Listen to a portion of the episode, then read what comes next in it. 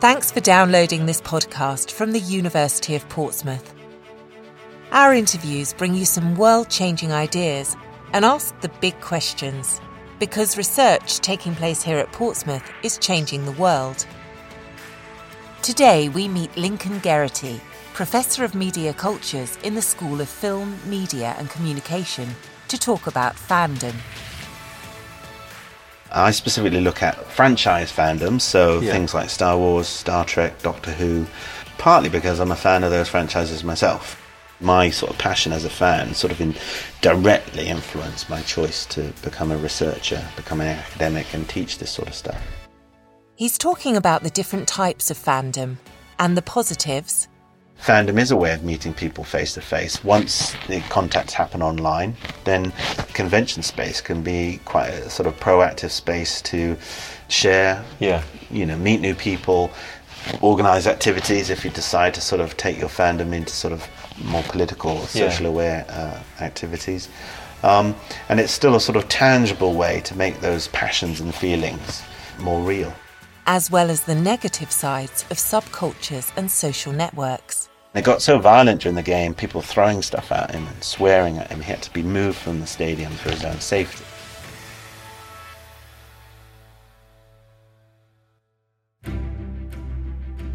We could be forgiven for thinking that being a fan of a TV show, sport, franchise, or movie is as simple as consuming it and liking it, and maybe talking about it to your friends or on social media. But Lincoln explained that fandom takes many forms.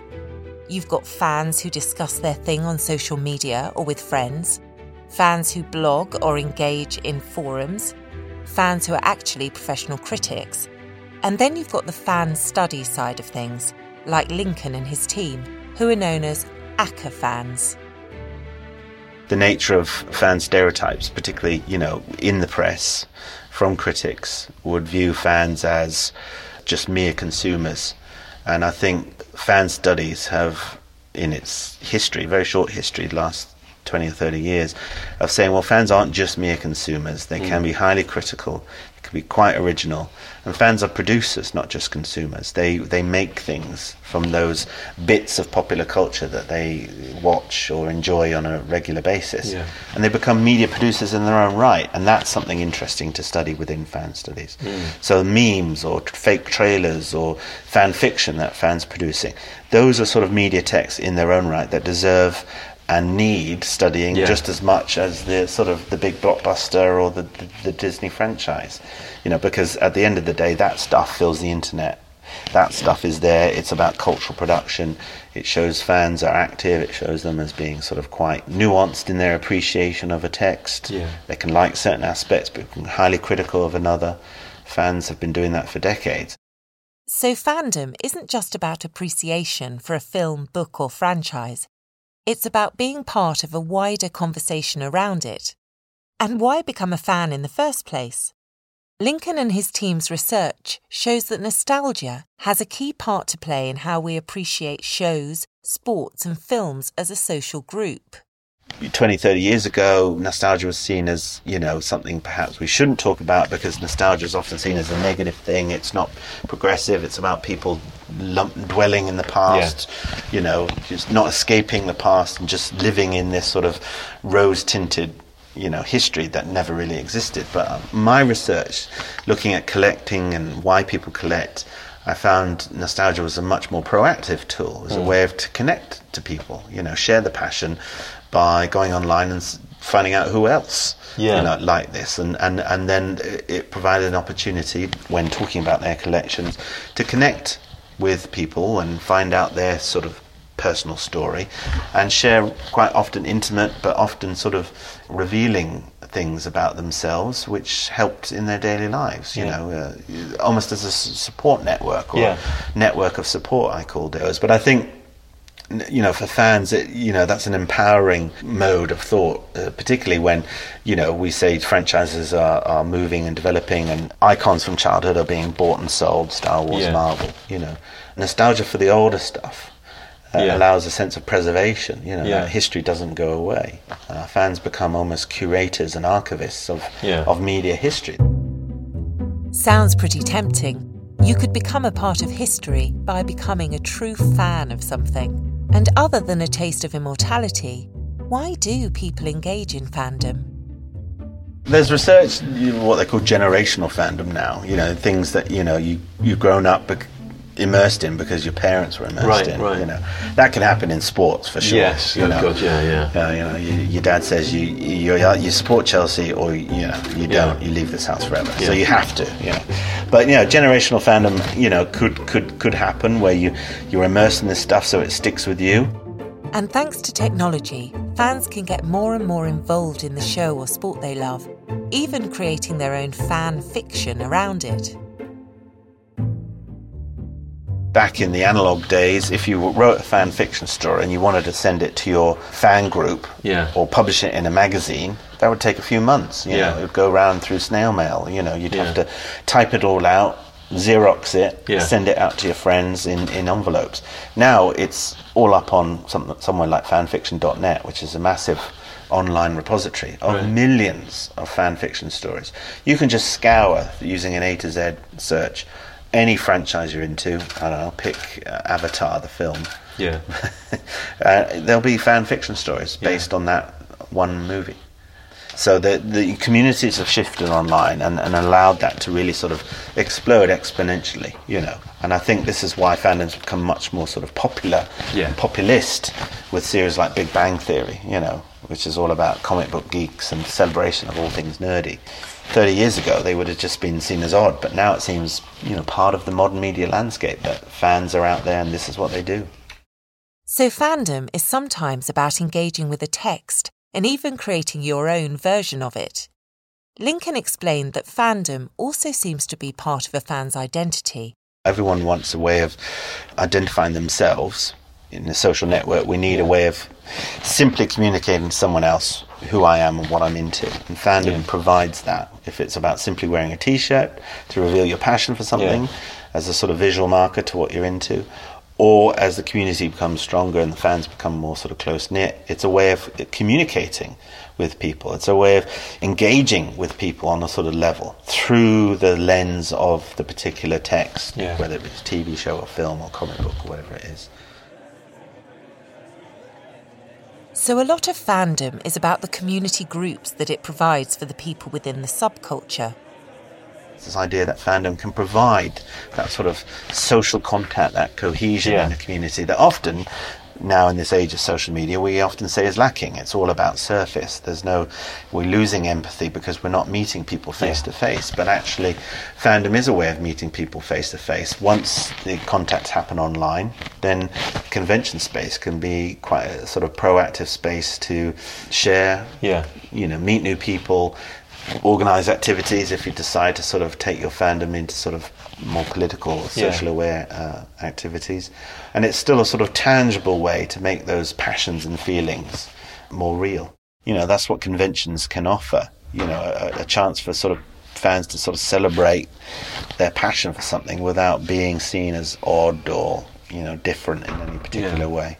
No different to going up to see Pompey play, you know, Right, in the, yeah. at three o'clock on a Saturday, everyone dressed in their University of Portsmouth Yeah. strips. That's just like a Star Trek fan going to a convention dressed as Captain Jean-Luc Picard. There's no difference. Yeah. But one is seen as more culturally appropriate, legitimate, and the other one is seen as a little bit odd still. And I want the the latter to be more like the former, Yeah. something more just normal and everyday. Yeah. Lincoln told us that community groups often go one step further than meetings to discuss their shared love of a text. They meet to do good in the real world and influence change. one fan of Harry Potter, for example, decided to use his passion for the series to sort of start a web campaign to, you know, petition Nescafe to more ethically produce coffee. Right. You know, he used his passion for, for Harry Potter to convince his employers to, to, to only use fair trade, and then Yeah. other fans on board, you know, leapt on board, and they sort of start to call themselves Dumbledore's Army. Which is from the movies and Yeah. books, right? Say we are here for progressive change. We will use the inspiration of J.K. Rowling to sort Yeah. of petition different groups, get fair trade onto shelves, stop unethical production practices in Africa, or make a difference more locally. I'm doing some research on, on Pokemon Go and Yeah. sort of the, the fan community playing that game. The world went Pokemon crazy for a bit. You know, you can catch a Bulbasaur in your toilet. Now, the community is still out there, the game is still going, and talking about that online space, a lot of sort of online communities are developed where people then organize to meet up. They have fan festivals in real spaces.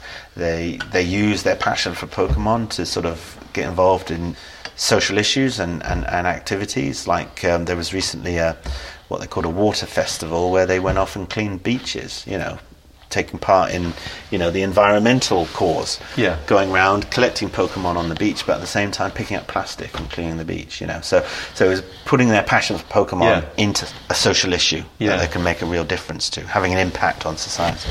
Niantic, who who designed Pokemon, always said they always had the intention to use the game to sort of bring people together to do things Yeah. for the for the great good of society.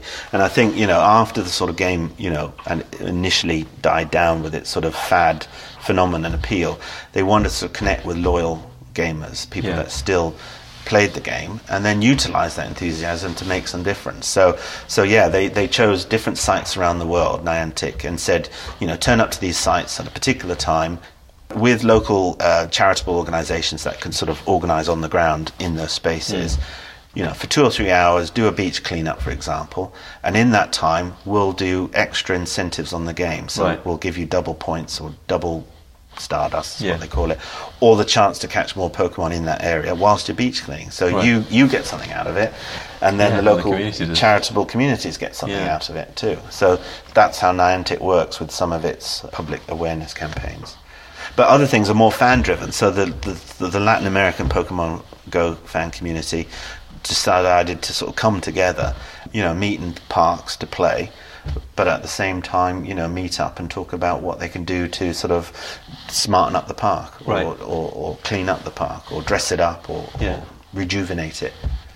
And so they use that passion to bring people in to get feet boots on the ground Yeah. to help out. But not every engagement with fandom is positive. Lincoln told us about his research into fan reactions within the Chicago Cubs baseball fan community. There's quite a lot of hate as well as love within the community. Mm.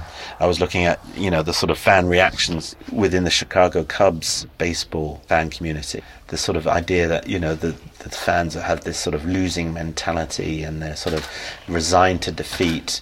And so when something bad goes wrong at a game, all the sort of frustrations and outpourings get focused on one particular fan Yeah. because they use, see them as that they're to blame. They affected they affected the game somehow. It's a famous case of someone called Steve Bartman who was in the in the stands, you know, and a ball pops out, fly ball pops out of the field, and one of the fielders is trying to catch it, and if he catches it, the guy gets out, and Yeah. they might move closer to winning the game, winning the championship. The fan gets in the way, the ball drops to the ground, dead play, and uh, as the game progressed, and the Cubs were losing more and more, fans started to turn on this one guy, saying, "You ruined our chance." Of winning this match, uh, and it got so violent during the game, people throwing stuff at him and swearing at him. He had to be moved from the stadium and taken by police for his own safety. So I'm fascinated by those types of sort of fan reactions too. It's not always about love, it's about often, you know, and we see that in sports fandom a lot, you know, hooliganism and Yeah. people, you know, shouting, hurling insults. I think, you know, much more research can be done on that fan reaction, not just in a sporting context, but in a media context. But back to the more positive aspects of fandom. Lincoln explained that he believes fandom can perform similar community functions that religious gatherings and congregations do.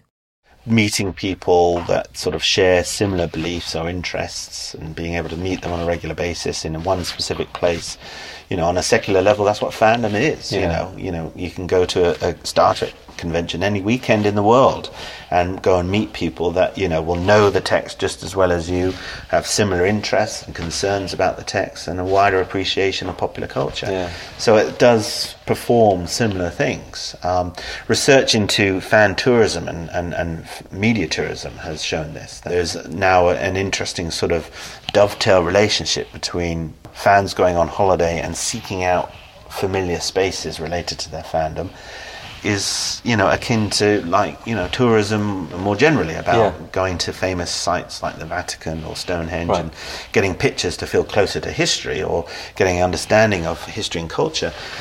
Going to a filming site to, to sort of take a picture where Benedict Cumberbatch stood filming Sherlock in London gets you closer to that text. Yeah. It gets you into the text. It's uh, offering you a way to sort of vicariously occupy that space, even temporarily, to be closer to the thing you love. And that's something quite interesting that I find around media tourism. It's about, you know, uh, finding specialness in often quite obscure and obsolete spaces, Yeah. just because something was filmed there Yeah. or that that that that sort of back street was used in a number of movies. Going to New Orleans, for example, they do a movie tour and they take you around in a bus and they show you clips of famous movies on the back of your seat, and then they say, "Look to your right now, and this is where There it it was is. filmed, and here it is in that movie. Here is it shot from a different angle in that movie," and it gives that sort of that fans that sort of tangible appreciation of the thing that they love ephemerally, sitting in their living room. It becomes more real through enacting. It seems that fandom is about creating communities, positive family experiences, and a sense of self. And it's good for the economy too. Fandom is big business. it's multi-billion dollar industry it's it's you know disney trying to get every bit of money it can Yeah. you know and I, that's what i'm fascinated about you can have all that at the same Yes. time all acting or all happening at the same moment Yeah. you know someone walking through a commodified space like graceland and having those very sort of personal moments Yeah. Thanks for listening to this episode of Life Solved from the University of Portsmouth. You can find out more about the work of Lincoln and his team, as well as our other projects, by going online to port.ac.uk/research. If you want to share your thoughts on this programme, you can follow us on social media using the hashtag LifeSolved. Next time, we'll hear how a University of Portsmouth team is working to share knowledge between Kenya and the UK in order to reduce COVID 19 transmission. It's an incredible place of creativity, ingenuity, and dynamism that has massively informed and shaped the way that we deliver our research and ultimately make it more sort of effective. Make sure you subscribe in your podcast app to get every episode of Life Solved automatically. And please do tell us what you think with a review and rating if you get a moment. From the team in Portsmouth, thanks for listening. We can't wait to share another fascinating story next time.